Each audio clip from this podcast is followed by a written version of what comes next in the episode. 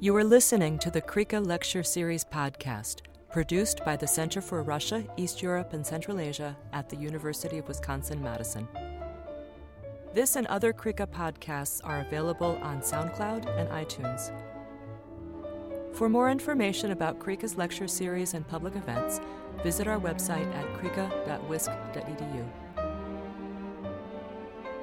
Thanks, thanks, Jennifer. Uh, it's my pleasure to introduce our speaker today, who is Sam Greene, who is professor of Russian politics at King's College in London, and he's also uh, doing a stint as director of democratic resilience, or is it for democratic resilience, at the Center for European Policy Analysis, a think tank in Washington D.C. So, Sam, um, I've you know I, I, think probably most people in the room are familiar with his work. Uh, he is an expert on political attitudes, political behavior, also uh, media, and particularly he's worked on collective action and protest movements in Russia. Uh, his book Moscow in Movement was came out with uh, Stanford University Press. Uh, it was a study of I think it was 2014. Yep. Uh, that book was a, a, a very important analysis of uh, mobilization in Russia, uh, oppositional mobilization, studying sort of both the um, opportunities and also the constraints that, that movements face in Russia. Uh, more recently, he and Graeme Robertson published a book called, um, was eventually titled Putin versus the People, although uh, apparently that was not the, the, author's choice of the title, so I, I, can let Sam address that if he feels like it. That was uh, Yale University Press 2019, and it uh, is one of uh, a series of very important books uh, analyzing the nature of politics and regime society relations under the Putin regime. Um, so uh, today's talk uh, is entitled Power and Powerlessness in Wartime Russia. And uh, let's join in welcoming Sam. Look forward to his thoughts on this important topic. Well, thank you very much for that, uh, Ted, and thank you for the opportunity to um, to be here. Thank you to all of you. For, I see a lot of empty spaces at the table, and a lot of people who aren't sitting at the table. So it's not my room, but You're welcome. Um, welcome to come to the table. But um, you know, thank you very much, uh, Ted, to Jennifer, and to everybody here for, for the opportunity uh, to be here. To everybody in the room for the opportunity for the conversation. This is meant to be uh, an exploration, uh, and I'll talk a little bit about why I want to. But I'm hoping that that uh, we'll get into uh, conversations. So hopefully somebody will keep me honest on the time and tell me that I'm droning on too long, and then we can. Uh, I'll try to stop and we can get into um, into some debate um, uh, on this. Um, also, should probably acknowledge all of the the the, uh, the researchers whose work I'm going to try to draw on in talking about some of these things, um, including the ones I don't agree with, uh, but I do appreciate. Uh, I do appreciate all of them. I don't think any of them are actually in the room, um, so that might help. But um, uh, but this is again sort of a, an attempt to uh, uh, to rethink my own analytical practice? Uh, focusing on contemporary Russian politics um, in a world that's changed, in a world in which I got a lot wrong, right? As I'm probably not alone in that. Uh, in in the last um, you know 18 months or so. Um, uh, and um, but also in which researching Russia both methodologically and conceptually and theoretically the ways that, that, that I used to doesn't seem to be available anymore. Um, also, an attempt to try to think about, you know, maybe some cautious conclusions, although they may not sound cautious. They're meant to be cautious conclusions about um, what we've seen in Russian politics over the last um, 12 months um, uh, or, uh, or so. Um, some of this may sound familiar if you read some of the stuff that I've written, so apologize uh, for that uh, uh, ahead of time, but I'm trying to draw on some ideas, including some ideas going back actually to my PhD research and, and, and other things to try to, again, look at this um, uh, in the round.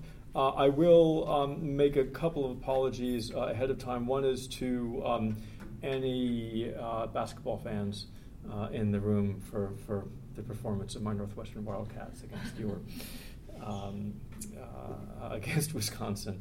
Um, and also, more seriously, for not talking about Ukraine. It's very difficult, I think, emotionally not to focus on Ukraine. Um, at the moment, I'm not, however, a researcher or an expert uh, uh, on Ukraine. I don't have anything to say other than um, uh, to express my horror and, and solidarity. Um, this conversation is going to be entirely about Russia, at least from, from my perspective. Um, so, uh, with all that out of the way, In um, 1993, the Polish sociologist Piotr Sztompka wrote about Homo sovieticus, uh, and he talked about it as not a cultural or, or, a biological category, right, but as frankly a kind of diagnosis, although he didn't use that term. I'm going to use that term on his behalf, right? He's talked about it as specifically, quote, a, civilizational incompetence, right, um, which would need to be overcome if Russians and other post Soviet and post socialist peoples were going to enter what he referred to as, quote, true modernity, right, authentic uh, democracy, functioning market economy, and open society.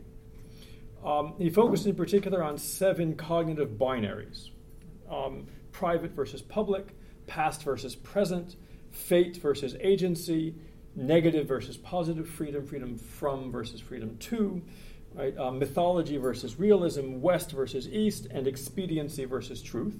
And he argued that people suffering from this civilizational incompetence would reliably come down on the wrong side of each of these binaries, uh, and that the result, right, in the aggregate was a group of people, a community of people, right, who were inherently averse to their own political, economic, and social agency, living in the expectation that problems and solutions would both come from outside the realm of their own action. Twenty years later, uh, Myron Aronoff and Jan Kubik challenged that uh, uh, uh, argument in an essay and then in, in a book, um, conducting an ethnographic study of two localities in Poland in particular, and found that it was, quote, hard to detect in them any cultural scenarios or norms of passivity or waiting for manna from heaven. Rather, uh, Aronoff and Kubik argued they found that their research subjects were nearly uh, were neither necessarily defensive nor incompetent. That they would often plot offensive actions. Um, Aronoff and Kubik wrote, and again I quote, such plotting usually occurs from within culturally constructed social worlds that are often local or regional. In order to explain and understand people's actions, their conception of the world, and their life strategy, including their economic choices and their political sympathies, researchers need to study vernacular knowledge.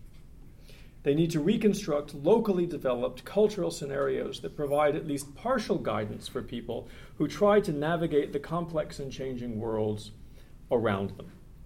Now, I'm not here to relitigate old and mostly, I think, unproductive debates about the idea of Homo sovieticus, um, or to try to compare Russians to Poles or to anyone else for that matter. I'm, I'm, uh, it's not, not my work.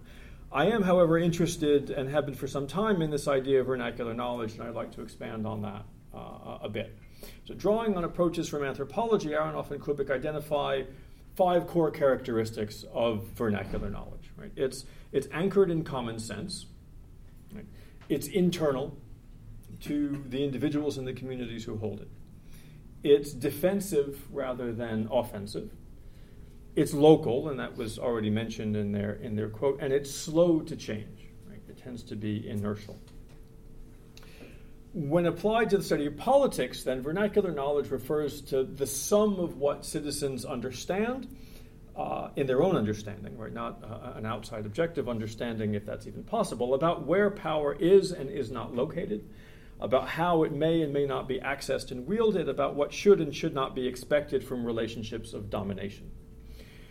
In a context in which there might appear to be um, an ever widening chasm between the, the formal categories of expression and behavior uh, that have mostly currency in political science um, and the reality in which our research subjects actually live, particularly in Russia today, studying vernacular knowledge, I would argue, can afford us a useful corrective. Right? It can help us to see how power is experienced and assimilated from a citizen's perspective.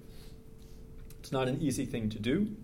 Um, it's most often done ethnographically, in part, I think, because the concept originates in anthropology, but also because if you were to attempt to express vernacular knowledge directly and, and thus to elicit it in a structured manner through formal interviews or surveys or other um, uh, uh, larger end methods, you're inevitably going to distort the content of, of, of, this vernacular knowledge. It's not codified, right? And I think it's not codifiable, at least not very easily by those who hold it, right? It's reflexive, it's generated and regenerated not through civics lessons and, and, and such, but through learned habits of action uh, and, and inaction.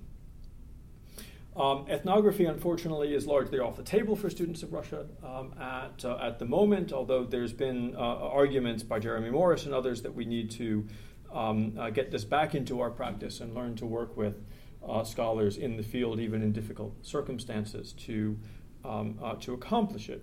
Digital tools may help us keep at least some traction, but I think even the most sophisticated digital methods are going to struggle, continue to struggle to bridge the gap between offline and online behaviors. And so I'm not proposing a solution to this problem. I don't have one. If you have one, I'm very happy to hear about it. Um, what I'm going to try to talk about is an impressionistic attempt to map an agenda for research um, uh, rather than a systematic attempt at that research itself. Um, now, back in the 1990s, right, when ethnographic research in Russia was arguably at its peak, authors like my PhD supervisor, Sarah Ashwin, um, at the LSE, Michael Burawoy, and others saw ordinary Russian citizens retreating to familiar arm's length structures of support and problem solving. Right? Um, this was a response um, uh, uh, to a process in which what we used to call transition right, um, was lengthening the material, political, and cognitive distances between the state and its citizens. Right? A decade and a half um, after Putin first came to power, Jeremy Morris, I mentioned a moment ago, found similar dynamics uh, in his long running ethnographic study of the anonymous city that he named Izluchino, uh, down at the Heels industrial former monotown um, in Russia. Morris wrote in 2016 that, again, I quote, while fragility and loss are at the heart of the experience of industrial urbanity in Russia, its ethos is the propertizing of social life in spite of insecurity. At the same time, it is impossible to understand the production of the local in isolation from the context of the neighborhood as a social form.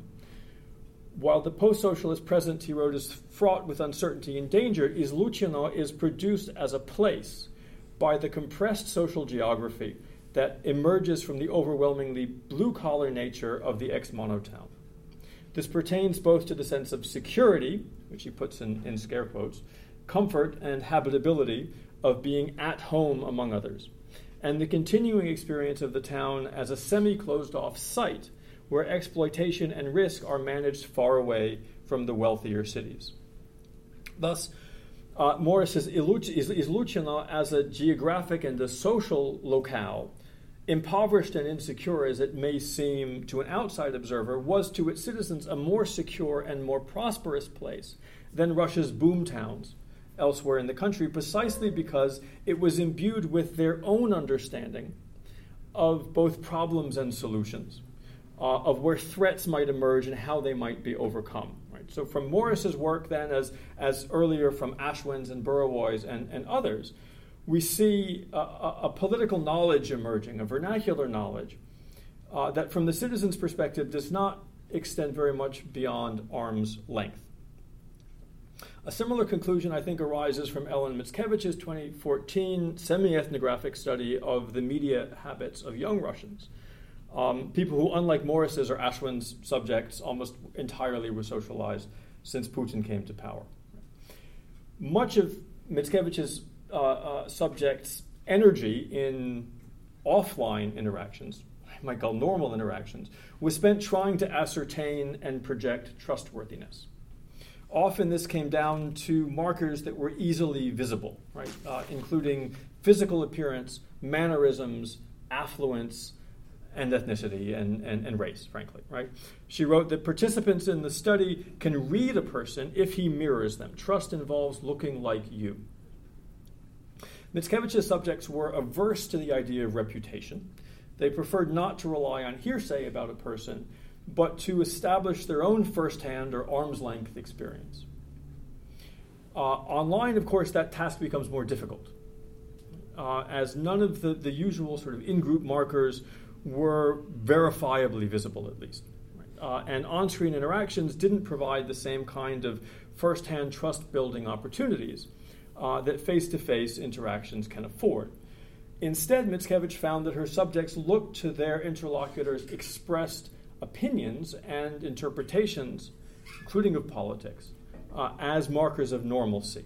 Um, the Russian word adekvatnost is much better in this context. It conveys a deeper sense of, of sort of social and intellectual appropriateness and adequacy and maybe even sanity.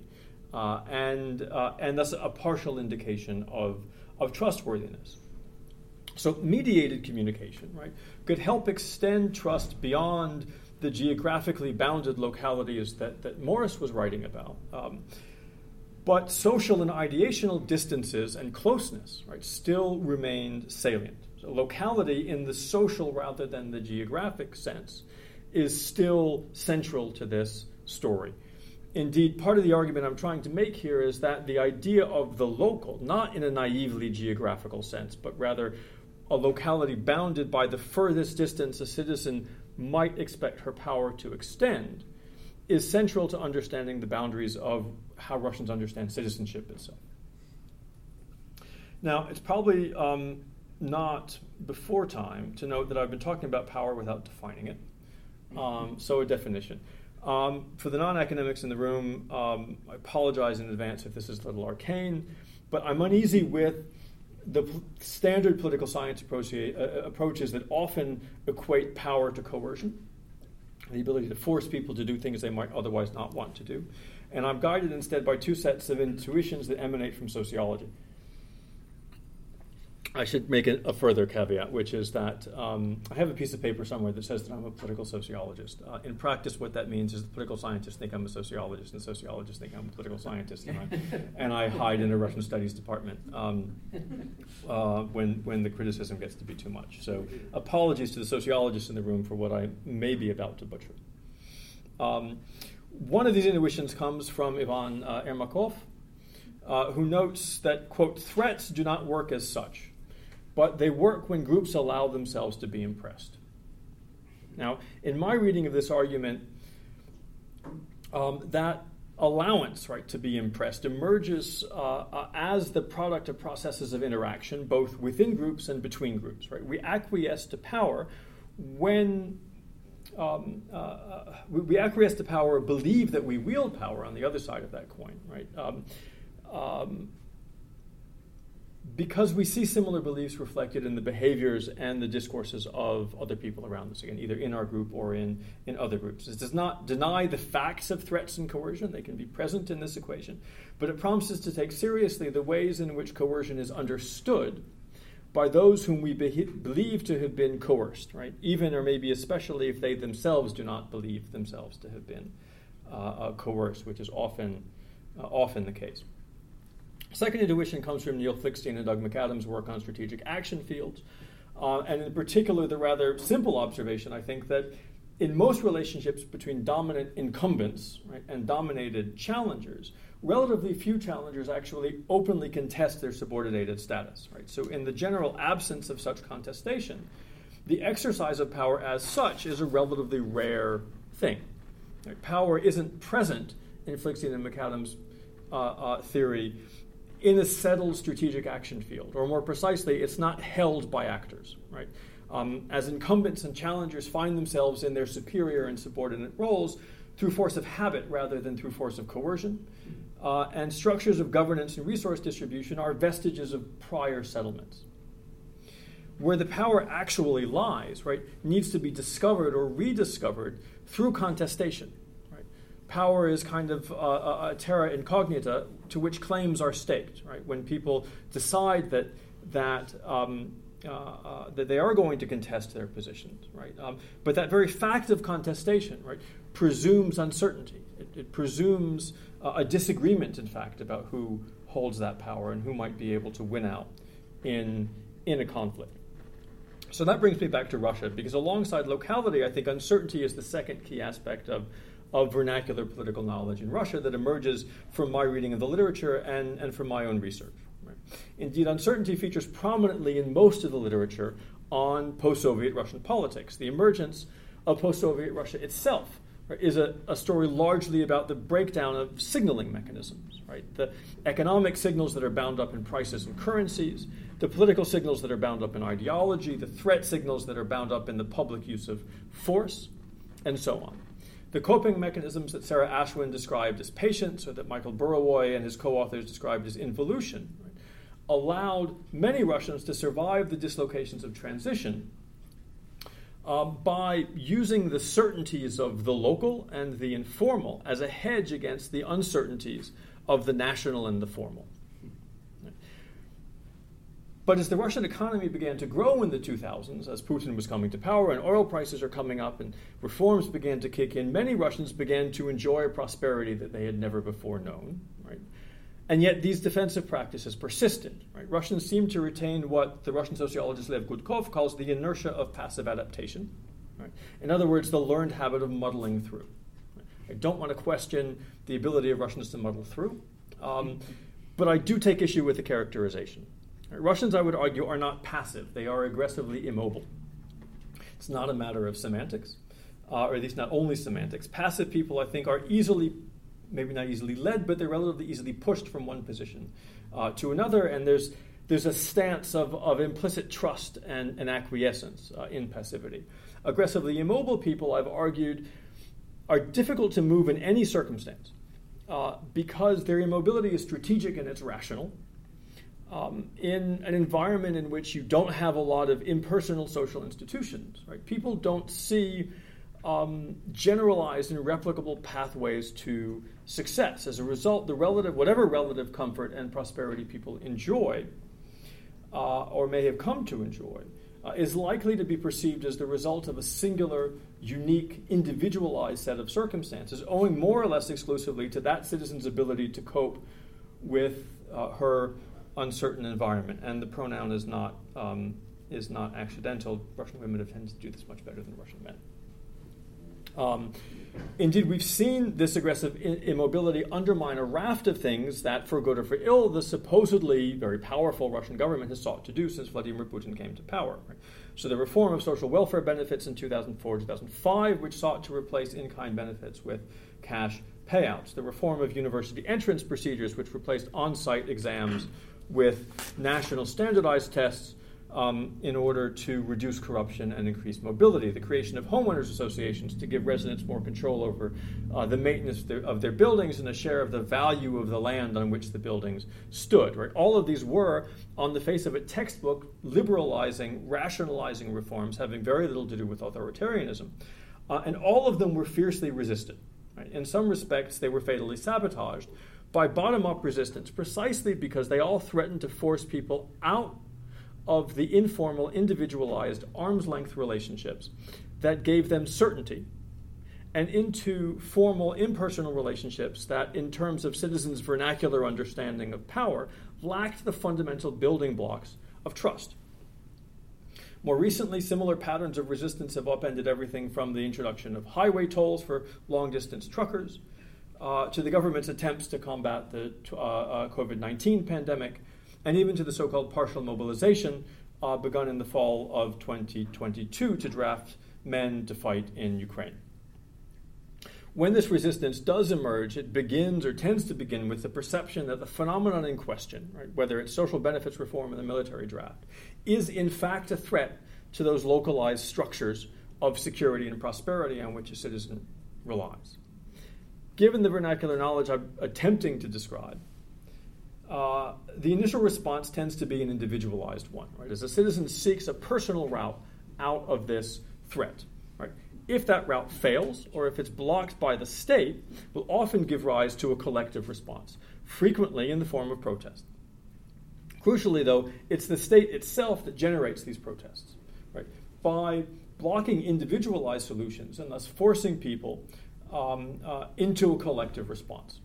Similarly, when the protests, whether the protests escalate, right, as they frequently do, forcing the state to back down, also depends on whether the state continues to treat protesters as an undifferentiated group in which protests are likely to continue to escalate, or reverts back to a flexible, individualized uh, approach uh, in which protests are likely to, to dissipate. Um, now, there are likely quite a number of problems um, with uh, pretty much everything I've just said, but there's at least two that I find particularly glaring. Um, one is the question of how well any of this stands up in what we've seen in the war, which is what I'm supposed to be talking about today, so I will get there soon. Um, um, but uh, before that, there's a problem of generalization, right? Everything I've just said is a generalization about Russians uh, uh, uh as a whole, as an undifferentiated group, which of course is a, a rather poor approximation of reality. Clearly, individuals are going to perceive power differently. Vernacular knowledge will hold sway on different people to different degrees. There will be different appetites for risk and differing aspirations for reward. These differences and the factors that cause them, of course, matter. Um, but methodological individualism, I think, comes with its own pitfalls, particularly if we want to take vernacular knowledge seriously. Uh, vernacular knowledge, after all, is not an individual phenomenon, right? Um, it's vernacular because it's shared. And so the method, any methods or theories that seek exclusively to isolate individuals and that focus their causal identification on factors that act on individuals as individuals are, in my view, going to miss things. Now, in a program of work focusing on what we refer to as the co construction of power in Russia, Graeme Robertson and I have attempted to square this circle, at least partially, by focusing on the psychological and social pathways that have shaped individuals' propensity to support Putin and his policies. Now, this co construction does not operate without the Kremlin's direct involvement, but our argument is that it would not function either without the active participation of ordinary citizens. Top down elements include the Kremlin's structuring of the political and media spaces, to give it the ability to present citizens with a vision of Russian society that delegitimizes difference, a classically authoritarian structure, right? Um, and of course, the decisions that the Kremlin makes about the messages that it's going to send out into the public. My colleague at King's, Gulnaz Sharafutdinov, has wrote, written about the, the, uh, the uh, salience of, of a sense of grievance for lost status and, and imperial identity, um, danger of, of, of renewed social crisis um, comes up in work by Alexander Matovski, and, and, and there's, there's, good work on a number of other things as well, including traditional Russian values. Uh, quote unquote traditional Russian values. The impact of these structures and messaging, however, um, Graeme and I argue, is created within Russian society itself. Right? So the wedge issues that Putin introduced into Russian uh, political discourse in order to quash the anti authoritarian protest wave of 2011 2012, right? Issues including anti immigrant sentiment, religious sentiment, anti LGBT sentiment, broadly anti Western sentiment, succeeded in regalvanizing a pro Putin constituency not because they convinced people individually, but because Russian citizens used them to reforge connections with one another horizontally. Again, in the context of political uncertainty. Those Russian citizens who responded most readily to Putin's call uh, were those who were most attuned to their social surroundings, who consumed the most news media, and who talked about the news most with their social interlocutors, friends, family, coworkers, and so on. Uh, a similar dynamic underpinned the rally around the flag that lifted Putin's approval ratings after the 2014 annexation of Crimea. Here, too, it was the sense of interpersonal connection that emerged as Russians watched more news and talked about it more with one another, right, that generated this euphoric socio political um, response. For the Durkheimians, the room, a little collective effervescence is, is the way that, that Graeme and I talked about it. Now, the war. Right? A similar process appears to be occurring with the rally around the flag uh, that we have seen uh, in Russian public opinion since the full scale invasion of Ukraine began a year ago.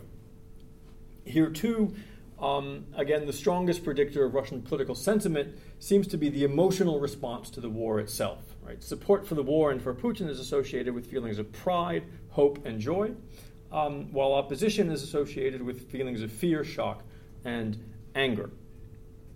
Moreover, it's notable that these emotional responses and, and the corresponding spike in expressed public sentiment did not emerge in the data, uh, this is published by the Levada Center, until several weeks into the war. Right? It wasn't immediate, but it waited until uh, an initial period right, in which Russian media coverage of the war had been subdued uh, and messages were mixed uh, until there was much more consolidated messaging uh, from, from the regime.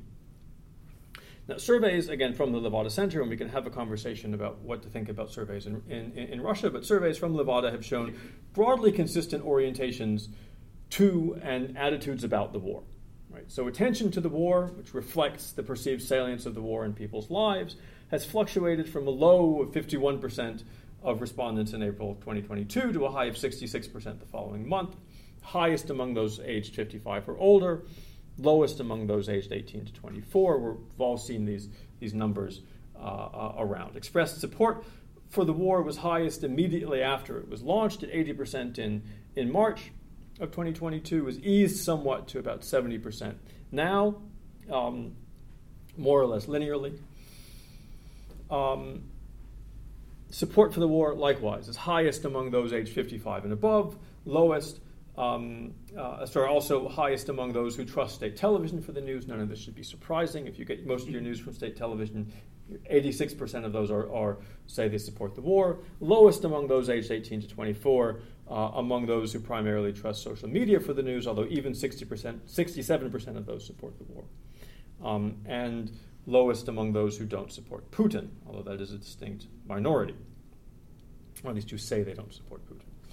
Uh, the same patterns are broadly repeated by polling conducted by Russian Field and, uh, and, and others. Right? Um, reframing the question as a hypothetical does create some softness in these numbers. Right? So when Russian Field asked respondents in November of last year how they would act if they had the ability to go back to February of 2022 and cancel the decision to go to war, 51% said they would invade anyway, and 33% say they would not. Now, delving a little deeper, Levada data have suggested shifting ideas about how the war should proceed from here. Right? So, in December of 2022, 40% of respondents said that Russia should keep fighting, versus 50% who said that Russia should negotiate for peace, uh, which compares to 48% versus 44% in, in August 2022. So, we do see shifts. Support for peace talks was highest among, again, the younger people, higher among women than among men, and again, not surprisingly, highest among those who don't trust Putin. Um, surveys from, from Russian Field, again, have shown that, on the other hand, 70%, right, um, even though most of their respondents said that they would prefer uh, uh, that Russia keep fighting, um, 70% said they would support Putin if he signed a peace agreement tomorrow, which suggests that the bulk of respondents are looking for political signals uh, and social cues about what the correct position uh, should be. Indeed, Russian field data suggests that respondents tend to support the state whatever it does, right? even if the state's behavior is contradictory. So 74% of their respondents support, said they support annexation of the four Ukrainian oblasts claimed by Russia um, but a plurality, 49%, said that they supported the military withdrawal from Kherson, uh, and only 27% uh, uh, opposed it. Right? Um, 24%, on the other hand, avoided providing any answer to the question about Kherson uh, uh, altogether. Indeed, that's a, that's a phenomenon in and of itself. Right? Um, again, data from, from Russian Field, from Russia Watcher, a project at, at Princeton and elsewhere, reveal um, I think, even more complexity in Russians' opinions about the war itself.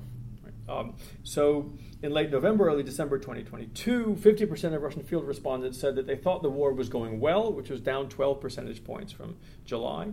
33% saw, said they thought it was going poorly, up 4 percentage points. Right. So again, there's a gap. That 8 percentage point gap between the decline in positive sentiment right, and the increase in negative sentiment reflects a growing number of respondents who are choosing not to provide uh, a direct answer to the question, either by saying, I don't know, it's difficult to say, or I'd rather not answer the question at all. A similar trend appears in, in, in the Russia Watcher tracking polls, which have shown a steady, if shallow, decline in expressed support, but flat levels of expressed um, uh, opposition. Um, taking another step away, right, from expressed opinions about the war itself provides even more nuance. I think Russians expressed confidence in the righteousness and even success of the war coexist with the skepticism about how the war is being fought and the impact that it's having on people's lives, a skepticism that appears to derive from a high degree of proximity to the war itself. So at the end of 2022, 52% fully 52% of Russian Field's respondents reported having at least one relative or friend who had fought or was fighting at that moment in the war. Of these, only 38% thought that their friends and relatives serving in the war were being adequately supplied with uniforms, arms, and other equipment, while 50% thought they were being poorly supplied. Perhaps because of those impressions, and despite what might be expected to be powerful sort of social desirability bias, right, amid the patriotic fervor of, of wartime, right, relatively few military eligible uh, Russian field respondents displayed any enthusiasm for joining the war effort themselves. Right? So 8% said they would be willing to fight for free, 23% said they would fight if the pay was sufficient, and 40% said they wouldn't fight regardless of how much money was offered.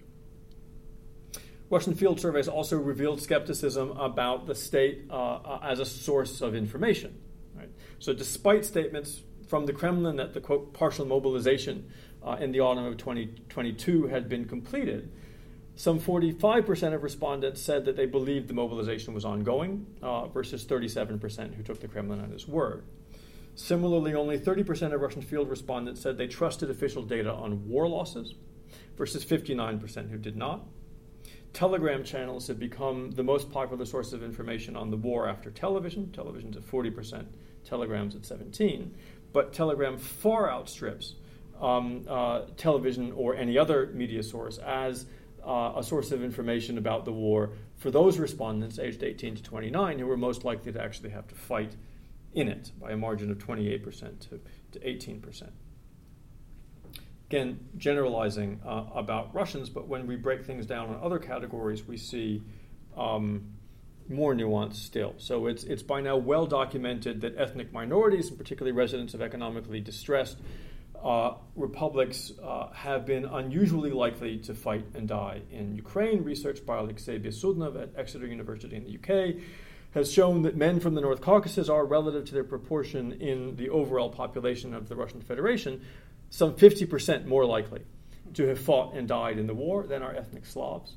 Buryats and Tuvans are more than 600% more likely to have fought and died in the war than their Slavic compatriots.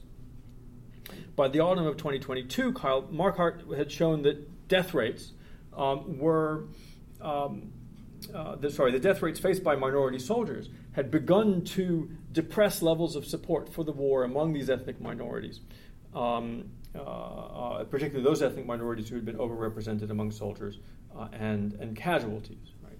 This, as we saw uh, in, the, uh, in the autumn of last year, did provoke protest in some places around the country um, creating dilemmas for regional elites. Should they try to fulfill the recruiting targets that the Kremlin was getting them, was giving them, uh, at the risk of provoking further unrest, right? Um, or should they quell dissatisfaction by effectively sabotaging uh, the partial mobilization? And we saw different regional governors taking different paths. So in Chechnya and Tatarstan, we saw elites quietly, carefully communicating their solidarity with local dissatisfaction with little coercion on the side um, uh, on, uh, for, for good measure, right? Um, and negotiated effectively separate deals with Moscow. In Dagestan and Buryatia, by contrast, elites ordered the use of riot police and heavy handed tactics to subdue pockets of protest and round up reticent uh, enlistees. In other respects, however, the incentives faced and assimilated by elites have been considerably less ambiguous. So Putin's early framing of opposition to the war as coming from, quote, national traitors whose removal from Russian society would be a form of cleansing, he said. Uh, and the passage, of course, as we all know, of draconian new legislation curtailing public and even private expression uh, of dissent against the war has set off uh, a repressive wave of, of, of, startling proportions.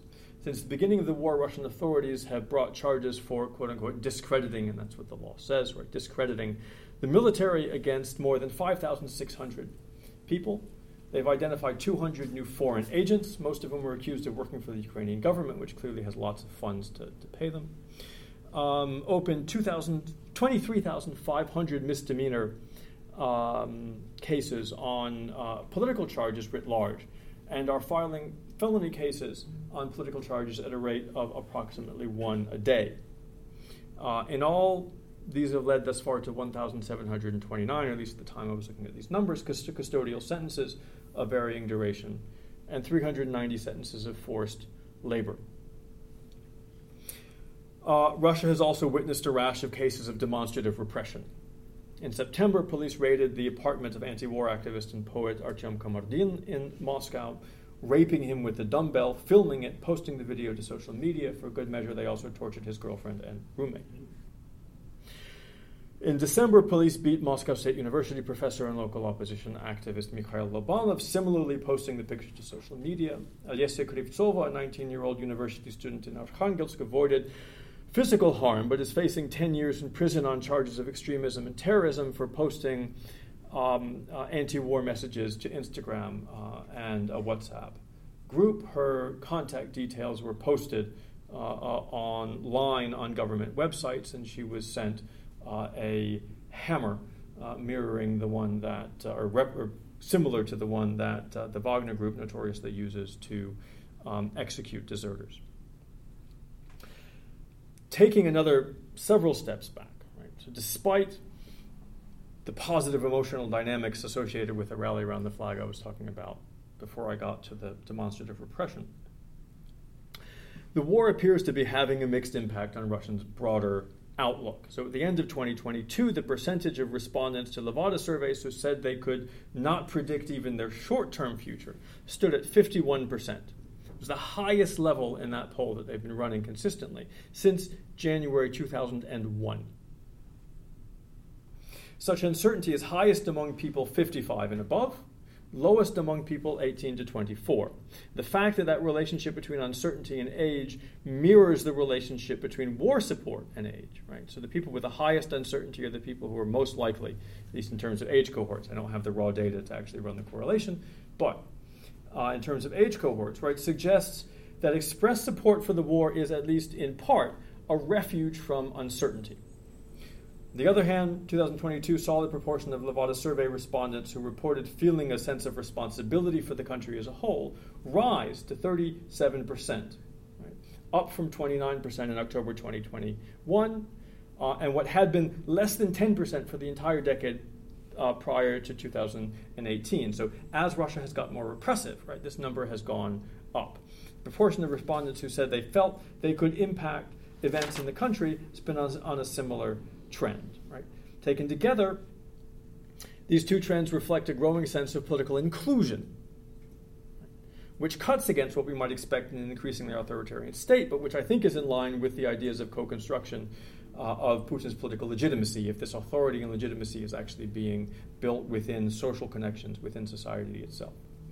Now, looking beyond opinion, at least as much as we can without real access to the field and the ability to go to Russia and see what's happening, the behavioral response to the crises created by the war, and these are crises of emotion, crises of politics, of material welfare, and of course of, of military conflict itself, seems to be replicating the earlier patterns of involution that I was talking about at the beginning, right? The kind of reliance on localized and individualized coping mechanisms that undermined the social patience uh, in the 1990s uh, and aggressive immobility in the 2000s. Uh, as such, the uncertainty engendered by the war, even if the origins of that uncertainty lie in the Kremlin, right, has strengthened Russians' propensity to project and to perform political loyalty, at the very least. More probably, loyalty itself has become more important to individuals' relative prosperity, right, to the strategies of prosperity and security than it was before the war, precisely because individualized coping mechanisms, right, and the relationships of trust and solidarity on which they rely have taken a renewed centrality in their lives, again, in the context of this, of this political, economic, and social uncertainty. Um, the increased uncertainty generated by the Kremlin's coercive turn and by its war in Ukraine, and the increased propensity to project loyalty that this uncertainty provokes, I think are mutually reinforcing. The public response to the partial mobilization launched in the autumn again of 2022, I think, is a case in point. The mobilization met with significant resistance as hundreds of thousands of men facing enlistment fled the country and hundreds of thousands more sought to bribe their way out of service. What's more, in regions, cities, and economic sectors where resistance was particularly stiff, as I already mentioned, local authorities were tacitly empowered to reduce their recruitment quotas. From the Kremlin's point of view, of course, the mobilization hit its recruitment target of 300,000 men without provoking a mass uprising or a sea change in expressed public sentiment. Indeed, the lesson the Kremlin is likely to have drawn from the mobilization uh, is that uh, uh, Russian society as a whole is available for a shift um, in the relationship to one of more permanent mobilization, in which external conflict, whether kinetic as it is now or potential if it were to be frozen, can become the defining principle of the relationship between the state and its citizens on an ongoing basis, and that the Kremlin will not face resistance significantly as a result. But the same material uncertainty that drives involution and the projection of political loyalty also manifests in a broad dissatisfaction with the way the country is governed, even if that doesn't extend to an overt dissatisfaction with the man most responsible for governing it. So again, Levada Center polling shows a sizable majority of Russian citizens, 83%, continue even in the midst of the wartime rally around the flag to begin that the country needs change of one significant degree or another. 47%, the plurality, believe that such change should be radical. Um, now, unsurprisingly, support for change of one kind or another is highest among those who don't support Putin, but the general sentiment right, holds for all socio-demographic and media consumption groups. The generalized dissatisfaction represents an amalgamation of a lot of different political outlooks. It would be um, mistaken to say that this is all some kind of liberal opposition. For some respondents, the calls for change focus on economic demands, such as increased salaries and pensions. For others, they want a change of power. Some, 10%, said they wanted an end to the war. Only 3% said they thought that change needed to involve more freedom and democracy. But only 2% said that what the most important thing for a reformed Russian state to do was to win the war in Ukraine. So, in this context, the fundamental difference, I think, between Russians who support the war and Russians who do not is neither socio-demographic nor even cultural or even expressly political in the way we tend to think about it. As the Russian commentator Kirill Rogov has, has noted people who inhabit the same physical, cultural, intellectual spaces have radically different positions on the war. So the key watershed is the role of the state. The role, particularly, that the state and Putin as its chief symbol and representative plays in the construction of the lives of these individuals in their social surroundings. One group of people uses the state and Putin as a source of security, right? using them as a convenient symbol by reference to which they can communicate their own trustworthiness, their own adequateness, and ascertain the trustworthiness of others in uncertain times. The other group uses a community of anti state sentiment, often anchored around key independent media outlets, opposition leaders, and other cultural and discursive markers for exactly the same purpose, but the other way around. Right? The war, as a result, has sharpened the distinctions and the in group, out group boundaries within Russian society and has raised the risks of heterodoxy to new heights. And yet, regardless of your politics, regardless of where you sit in Russia's interwoven socioeconomic food chains, of whether you oppose the war or support the war, um, or have no real opinion about the war, whether you get your news from Meduza on the opposition side or from Pervyi Kanal on the Kremlin side, the local, socially, remains a refuge from the national. It remains a bulwark against the uncertainty inflicted upon Russian society by the state, and the only reliable source of whatever power as a Russian citizen you have. It's also the furthest extent within which you can imagine wielding that power. For the time being, then, my argument is that the war does not appear to have altered the processes at the heart of the relationship between Putin and the Russian people, or the vernacular knowledge about power and powerlessness that structures Russian political behavior. And I'll stop there.